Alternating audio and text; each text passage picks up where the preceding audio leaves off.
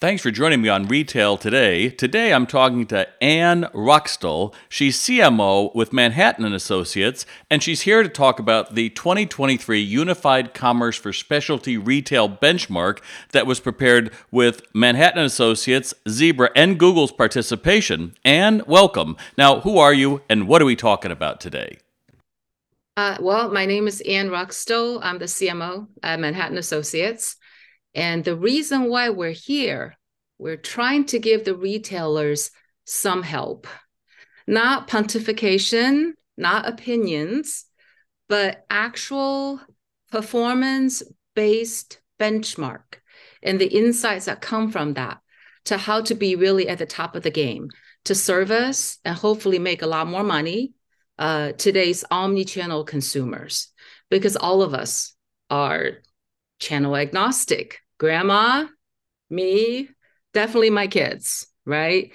But it is not that easy to actually know the customer, regardless where they show up, uh, pick up the conversation or the transactions, whether it's buying or returning, where they left off, so that you serve them, hopefully delight them, not waste their time, and allow you to achieve your maximum business objective at the same time.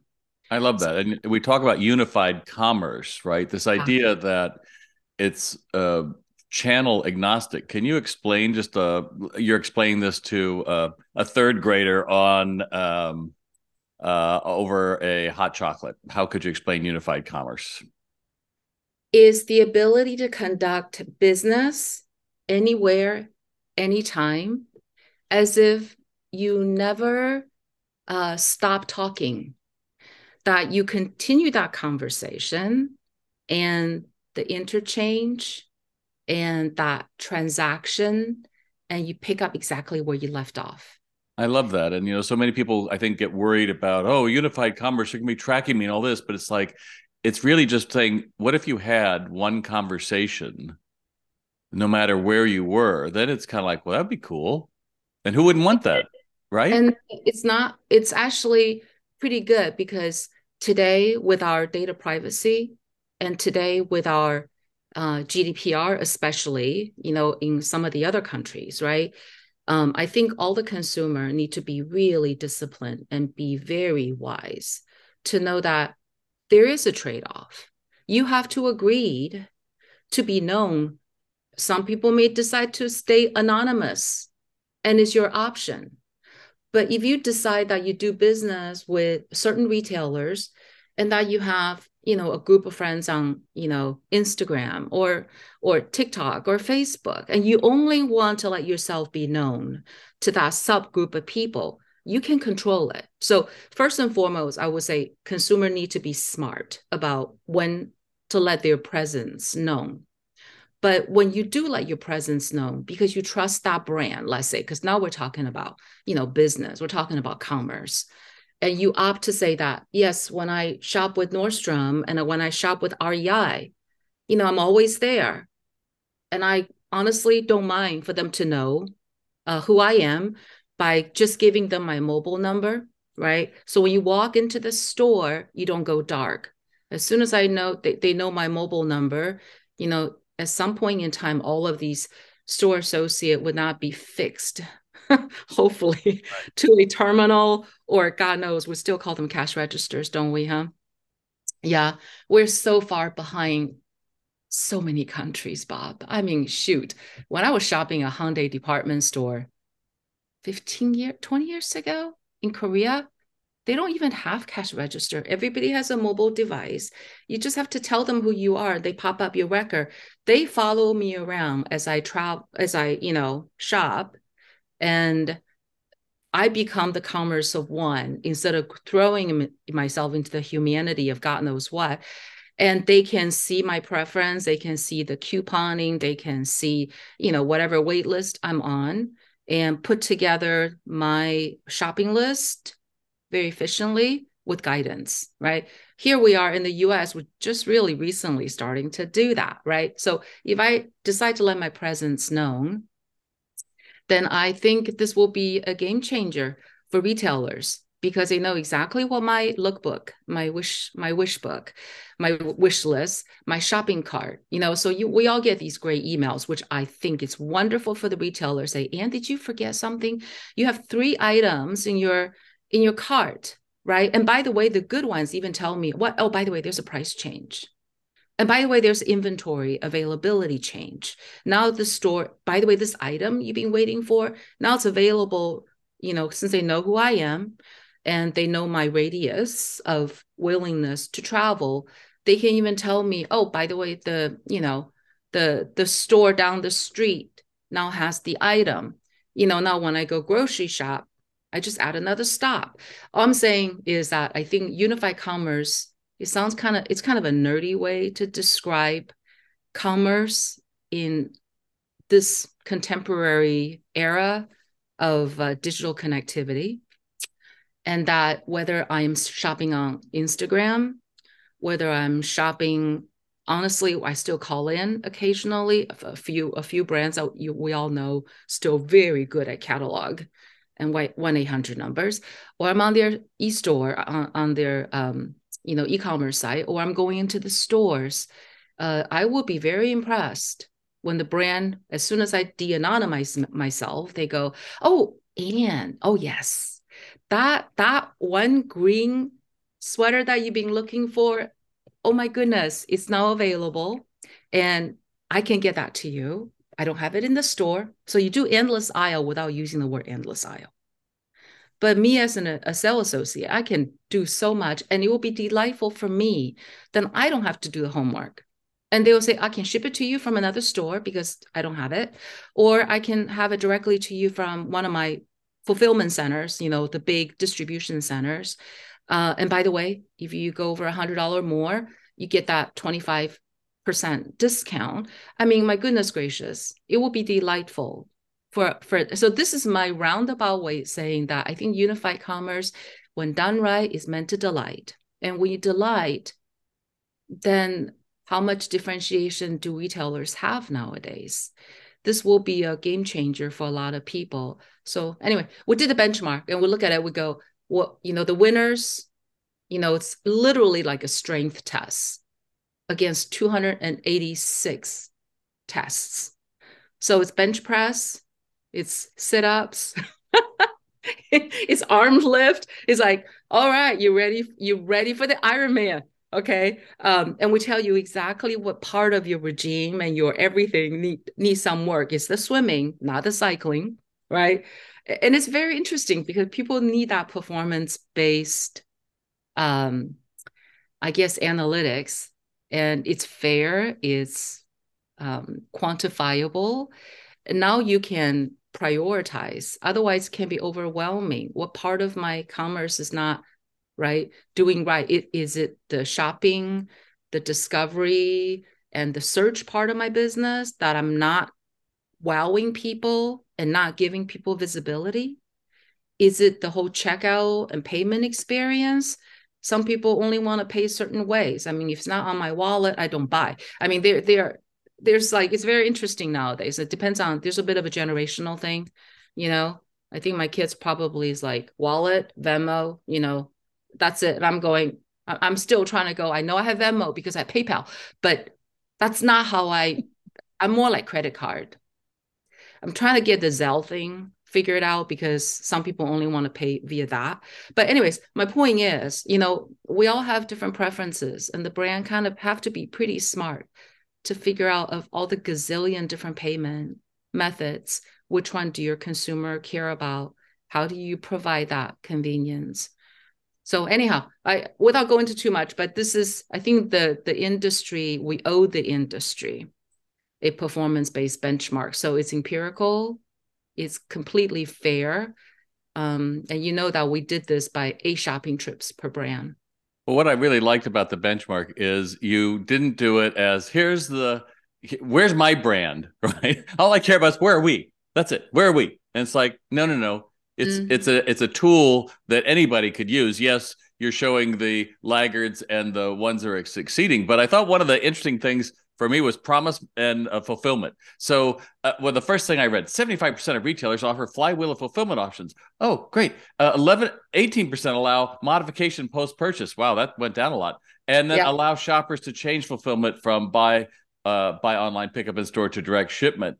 Um, a lot of these things, like the other one that I thought was the 82% of it's, it's the chat one. Is what about chat? Um, uh, how uh, so many people offer chat but a lot of times you can't go past the bot. And so your point was, hey, uh, that's a big point because it's not personal. That's really what I think you're getting at in looking at the benchmark is how much personal uh, are you leaving uh, through these systems or not making things available? Does that make sense? Oh, yeah, it does. Um, the chat is smart as what you feed it right? Because it, it links against a knowledge base. But but you're absolutely right. I think the brands need to be thoughtful. I think we do need to at some point in time and say this is an autobot autobot chat right? So they kind of know. But for us we turn on chat. As soon as we have live um, folks available to, available to be uh, an assistant you can turn the chat into live. And and it shows. So so i think yeah there's just so many things that you know, like to be great at what you do, it's a very nuanced thing. It's not a checkbox. It's not saying, yeah, I do delivery. Oh my goodness, like, honey, there are nuances in delivery. It's like what mode of delivery, how many choices of delivery. Is it on bicycle? is it on scooter? Is it on truck? Is on, you know, depends on the size of the packaging. Uh, there's and so, it, and I would add, is it important? You know, so many people try to solve the last mile, and we saw so many businesses go into that in the last two years because of the pandemic, and then they're all shutting down because like we can't make money at that, and more importantly, consumers did not respond that they would pay for it. So, how does a retailer know what's important when I read the benchmark, and and how do I prioritize it? Right? Uh, yeah, for sure. I think ultimately it's like life is working out in such a way there the whole supply chain has so many uh, participants in there and you can fine tune i mean just on transportation for us that's what we do we the we do smart routing right? So how do you go from point a to point b in the least amount of time uh, with you have a bunch of condition you can put in with the least uh, miles traveled right? Least amount of we we don't like shipping air you know? So least amount of space wastage right? The space could be less warehouse utilization so don't hop. Uh by the way a yard is part of your storage because just because you're outdoors doesn't mean and then also the utilization of a truck because when the truck rolls i mean it's like uh honestly the machine learning that goes into how do you pack a truck so the, the thing that gets unloaded first is in line with demand. It, all of those, I think, it's getting us to the point where we just look at the outcome and the input. If the outcome is not good for business, for last mile, if customer satisfaction is not up and your profitability has suffered, you probably want to work backwards and tune and tweak it. You see what I'm saying? So it's not necessarily one piece of it. I think we need to look at the outcome. That's right yeah i think that's is- really important i think one of the things that you guys had a case story about giant eagle reduced their empty miles by 8% and yeah. improved the queuing by 7% now some of you would say like well what's the difference that make what does that make when you are able to improve load optimization and lower inbound costs i mean that's huge isn't it I it mean, is. in in man hours, I don't know if we can say man hours anymore, but uh, can we say that as as the? I mean, it's so many costs mm-hmm. that roll up into that that for a big company that those little amounts that's almost 10% that's significant. Uh, yeah i think they can look at their annual fuel consumption. They can look at the labor cost associated with it because um, backhaul because this is what's interesting. It's like when you put a, a truck out there, it's not just delivery, it's picking up returns now. So the return logistic is now part of, so thou shalt not send a truck out empty nor come home empty. That's basically how we operate. But right? that's a huge mind shift, isn't it? For a lot of we just oh, think yeah. of shipping to the store, and now you've got reverse logistics that have got to be part of that, right? Absolutely. And I think people can return. I mean, we are making everything easy. You can return to, you know, the local store, the UPS, you can return to so many places, you can drop it off. But and they also do pickup. So I think the ability to have that flexibility to know that if you're gonna deliver, you know, people do this a lot, especially I know women probably guilty of that more. Maybe I'm saying something wrong because sometimes it's, it's that size, right? Sometimes certain things run large, sometimes certain things run small and you try a few times to get to the right one. So it would be good if you're doing delivery, they can do both that and pick up on the wrong size, right? At the same time, they can match it and give you that choice uh, so that I don't have to necessarily do another trip to drop it off someplace and sometimes multiple ones. See, as I, I eventually, yeah, get to the I think that's the thing that comes out when you look at the benchmark is in a lot of ways, it's talking about these are the friction points right? These are the things that are going to wear you down. These are the things that, yeah, it's not a big deal. It's just a little squeak, right? It's like the smoke alarm. It's going that little thing, but we got time, right? But if you add it up, in how many parts uh, did you go through in the benchmark? I forget how many actual uh, parts are there that where people we were graded on. On this, you know, kind of like inspector number twelve list stretching the underwear. Uh, we did 286. At 286, yeah, yeah, yeah. Yeah, and if you go into the site, I think you have the link to the microsite, right? Uh, yes.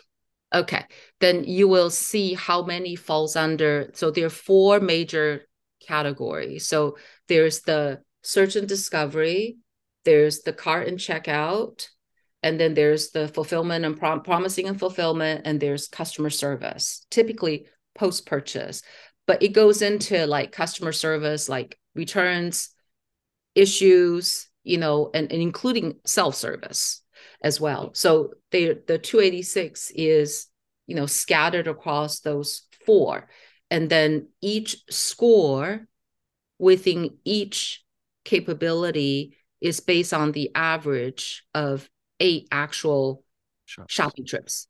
So we did five online, different parts of the day, so we don't have intraday uh, bias, and then three physical store purchase and returns, uh, so that we can exercise the suburb store, the burb store, urban store. So you have that, you know, difference as Balance. well. For right, exactly. So I would say this methodology is unique. I believe it's the industry first because typically people do survey survey self-reported and you all know i think my stuff is great. I, I mean yeah some of us can be self-critical but you know my my concept of what's good or excellent may not be the same as yours. So this is now standardized and it's templatized it's all the same.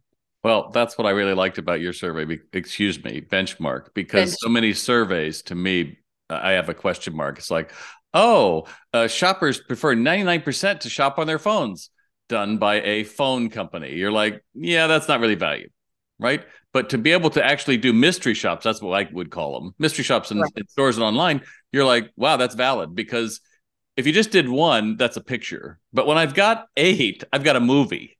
And now you see the whole thing and you're like, wow, that makes difference. And I just wanted to touch back to um, one thing I think you had talked about there was a case study of something in Australia that had reduced uh, their fulfillment cost by like 24% through packaging better.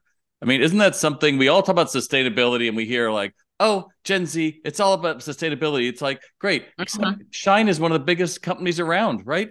And the whole idea of everything being shipped in cardboard boxes, there is this duality of the consumer. So being sustainable, uh, I think you can listen to a lot of the noise, but if you look at just the practical matter, right? To yeah. to cut down on that. So, what steps or or or case studies, you know, have you come in contact with? Because that's a real cost, and it's a cost to the environment, which I think everybody is um, talking about these days. Um, you know, this is kind of interesting. We're in April now. When is Earth Day? April twenty second, right? And I my concept of Earth Day is lots of tents out in the parking lot or the walkway. When I was at HP or Symantec or whatever, they you know we always celebrate. Uh, people care, they really do, but it's not one day a week, it's 365 days a week. It's coming up, right? Um, and what we're realizing is in the retail space or commerce at large, sustainability can be good business because we actually realize 20% of the consumer are kind of saying, yeah, they're okay with the practice, the sustainability practice of the brands that they do business with. Most of them are not happy because they don't know what you're doing. And I think when retailers in particular, right, disclose your sourcing information. If you have, you know, ThredUp or pre-loved, right? You know, PacSun does a great job with that, right? And I think H&M just signed up for ThredUp again, uh, or first time. Uh, the ability to return something and give me an incentive, right, for my old pair of jeans as I get something new. People, it's a thing. You know, my girls, they they go thrifting all the time. Um, they want to buy things that's vintage because it's not a fashion statement as well as a uh, virtue. And they want to do both because they really think we handed them a bill of terrible things. I think that's funny you say that. A, yeah. a buddy of mine, his well, my nephew, he graduated from UCI, and the valedictorian speech was, um, "Our generation looks at yours as you never finished the equation." You're like, "Yeah, so we pollute the rivers." Eh, well, and I thought that was so brilliant. It's like you didn't complete the equation. You just didn't go far enough to go. But if we do this, like I live in upstate New York, the Hudson River is going to turn green when the car manufacturer paints the cars green, right? Well, that's acceptable. And I think what we're realizing mm-hmm. is there's a lot that's not acceptable. And so, to your point, how would a retailer tell their fans, their people? I mean, look at us. Is it like that? Or is it something that would be on a box to let you know 30% what? I mean, any ideas? And this is just you as a consumer or the CMO? Oh, yeah. For sure. I mean, it goes from the whole supply chain. Let's start with sourcing, right? So do be mindful of sourcing as much as you can so that you are dealing with, if you're grocery uh, company, fresh food, there's certain fish that's off the chart. I mean, you shouldn't be eating them because they're in danger. Monterey Bay Aquarium has this cute little fish chart that I carry with me and literally say, you eat this, but stay away from this. And when I go shop, if you go to Whole Foods, they actually have a comply list. They tell you where they come from, right? And then certain fish they just don't touch. It does matter for food to the product that we buy to the clothing and the merchandise stuff that we buy. So disclose that because the consumer actually want to see it. It makes a difference when you put that in your PDP. Um, how you sourced it, how you manufactured it, and whether there's recycling and re retransaction return compensation involved. And we mentioned the uh, Australian company, the Super Retail Group, right? So there's stuff retailers can do. How you get the merchandise to the consumers. If they have one order that has five items in there and you ended up splitting them into five shipments, I'm sorry, shame on you. Okay, you should be able to give them the choices, the consumers. They can wait for extra day, but they all combine into one. So minimizing split shipment. All split shipment means is that you one order become multiple truck rolls or plane rolls or you know whatever the delivery methods are. You, you are causing a lot of inefficiency in transportation, not to mention the carbon footprint. So that is important. Another part is the you know just because they hit pay now honestly does that mean they can't change it anymore? Because not just buyer's remorse but there's some of that. We always go oh shoot i forgot this other thing right?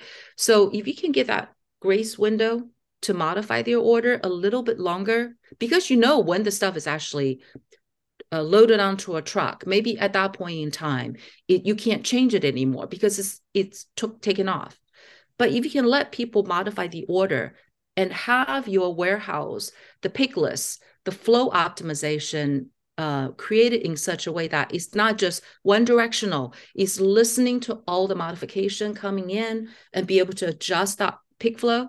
You know, how do we pick something to pack it? You, you have that ability. Honestly, that's what technology does. So use it, right? Uh, so that you can give people that grace period to change their mind. That cuts down on how many round trips not to mention the packaging material that's involved, the labor needed to do another order yet again. I mean, you can kind of picture that, right? So they're tangible things that retailers can do. And the friction, sure. yeah, and the friction to do it. I mean, geez, I remember I made some order and I tried to fix it. I don't know even what it was. I had to try to find the phone number, find a phone number on a website. Oh my gosh. And then call this or this. Then they're not there. And you're like, but the order's going through. And it's yeah. silly. But I remember thinking, I will never use these people again. And isn't that the point of, of this benchmark is to say, how many sales are you losing to a competitor for something you're not even aware is bad? And that's what this report has illuminated. What's one what's one shocking uh, uh, part that that illuminated to you when you first read it? Oh, there were so many aha moments. Um, well, uh, I would say for me, a lot of this is um, order tracking and notification, the really basic things, right? That just letting people know what's happening with your orders. Um, we see a big difference between the leaders and the laggers. Um, delivery with accurate promising, it is very important. You know, if I was a furniture company and honestly, it's like I'm finally getting that table because my in laws are coming for Easter dinner you know, and Easter doesn't change. And I really need my table like today, right? And and you can't do accurate promising. We're seeing the the leaders what deliverable promising day uh, accurately. 92% of the leaders do that. The laggers is 18%. So 92 versus 18. That's pretty big, but we can come back to you, Bob, with a list on what we think are the kind of the shockers across the whole buyer's journey, if you will. Yeah. Um, but yeah, quite quite a few. And, and even I, going into that with the delivery, I just was talking to a guy on my podcast the other day, and he talked about how Thanksgiving was coming up. Almost the exact same story you have, as was waiting for Thanksgiving, and it's three days before, and it's not coming. He gets the notification. I'm sorry, and the owner calls up and says, you probably got the notification. I'm sorry. I'm going to deliver you a dining room table that you're going to have. The chairs are here, but we're going to give you this. I'm going to take it back when the new one comes in. You don't have to worry about what condition it is. We're there. And I thought, yeah. Wow. And he said, customer for life, that happened 15 years ago. I would never recommend anyone but that. But to yeah. your point, if only 18% are allowing you to see it, that does mean someone physically should be monitoring it. And that's even bigger, right? For that owner to call, that's great. Yay but that mm-hmm. means someone had to monitor all those steps instead of it being automated and being accurate. Would you agree? Yeah, I agree. Um, there are a few things that we find interesting is personalization. You would think in today's age that at least if I go to somebody's e-commerce site, they, you know, once I either de-anonymize myself or they can see my browsing activity history, even if they don't know who I am, they would at least have a recommendation section and say, because of your past browsing history, we think you might be interested in XYZ. Uh, you'll be surprised. Um, they don't, most of them. Um, another part is um, empowering their store associates to do their job. A store is not a store anymore. We found out during the pandemic that retailers that survive are the ones that are very agile that when they know the mall is closed, the stores are not receiving shoppers, it serves a purpose. It became a micro fulfillment center. This is how PacSun's of the world not only um, survived, they thrived. And nobody lost their jobs because shoppers are not coming into the stores, but they turn all their, I, I can't remember, like 360 some stores around the US, right? They all turn into fulfillment centers because even though mall traffic has gone down to zero, their e-commerce traffic was like through the roof because these kids instead of going sorry they instead of sh- studying they all shopping if it's my kids in california they're buying like swimwear surf gear they all shop they're surfing you know and PacSun is probably their favorite brand so they're shopping so what happened is because they have this digital dexterity in terms of supply chain and order fulfillment right the store associate came into work during the pandemic. Nobody lost their job, but instead of servicing customers, they're fulfilling. And then they got each store to be what I call the buy global but local, right? They're able to ship effectively because they can, you know, triage and figure out which store is closest to the consumer. So the shipping becomes what they do. Now that the pandemic is over, I hope we never go through it again. Um, so I think it's it's a norm now. The store is not a store, it's not a store. It's where you fulfill, is where you showcase, showrooming, is where you service, is where you process return and to customer engagement. And it's all of those. So yet the sales associates are still stuck to that whatever you call it, the terminal, right? And they usually two cash or wrap desk, any number of terrible things you might yeah. think from so, the 50s. So I think the concept of, you know, point of transaction. So the point of sale is very kind of passe. Is point of transaction, the point of commerce now, which is has a human manning it. You need to give them CRM. They need to know who Bob is. They need to know everything about you so they can service you and respect your time and so I think we're seeing that personalization, but it starts with empowering your store associates to do so much more because guess what? They can. And with the labor shortage we have right now, if you don't empower them to do that, one, you're not going to attract them.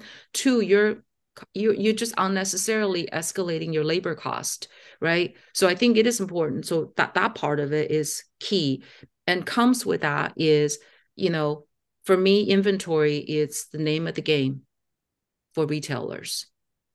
If the inventory is not on the shelf, if it's not ready to be shipped at the time that consumers need it, you don't have a path to revenue. you can't book it. It will be illegal for you to book that revenue is not actually fulfilled, right? Transact and uh, and done. So inventory is your lifeblood. And if you don't have visibility or control over your inventory, um, you got a problem. And we do see um, only 29% of the retailer actually provide uh, real-time inventory statistics in their product listing pages, for example. That's really, yeah, that's really important. Well, this is a great place for us to end. I appreciate you joining me today, Ann. And uh, how can we find out more about the benchmark and what we should be doing here in retail? It's, it's a retail benchmark dot mhmanh dot com. Perfect. Yeah. Well, thanks for joining me, Ann. I've had a lot of fun, and uh, and more importantly, I think you're providing the service. So Manhattan Associates is giving us uh, the tools. Now it's up to you to use them and move out of being a laggard and find out what the uh, the other ones are doing. So thanks for joining me today, Ann. Oh, it's my pleasure. And everybody should go and have fun and get your performance and outperform your revenue growth by six times. I love that. By becoming a leader, there is a call to action here because you're going to be promoted. I love that. Thanks, Ann. Yes. All right.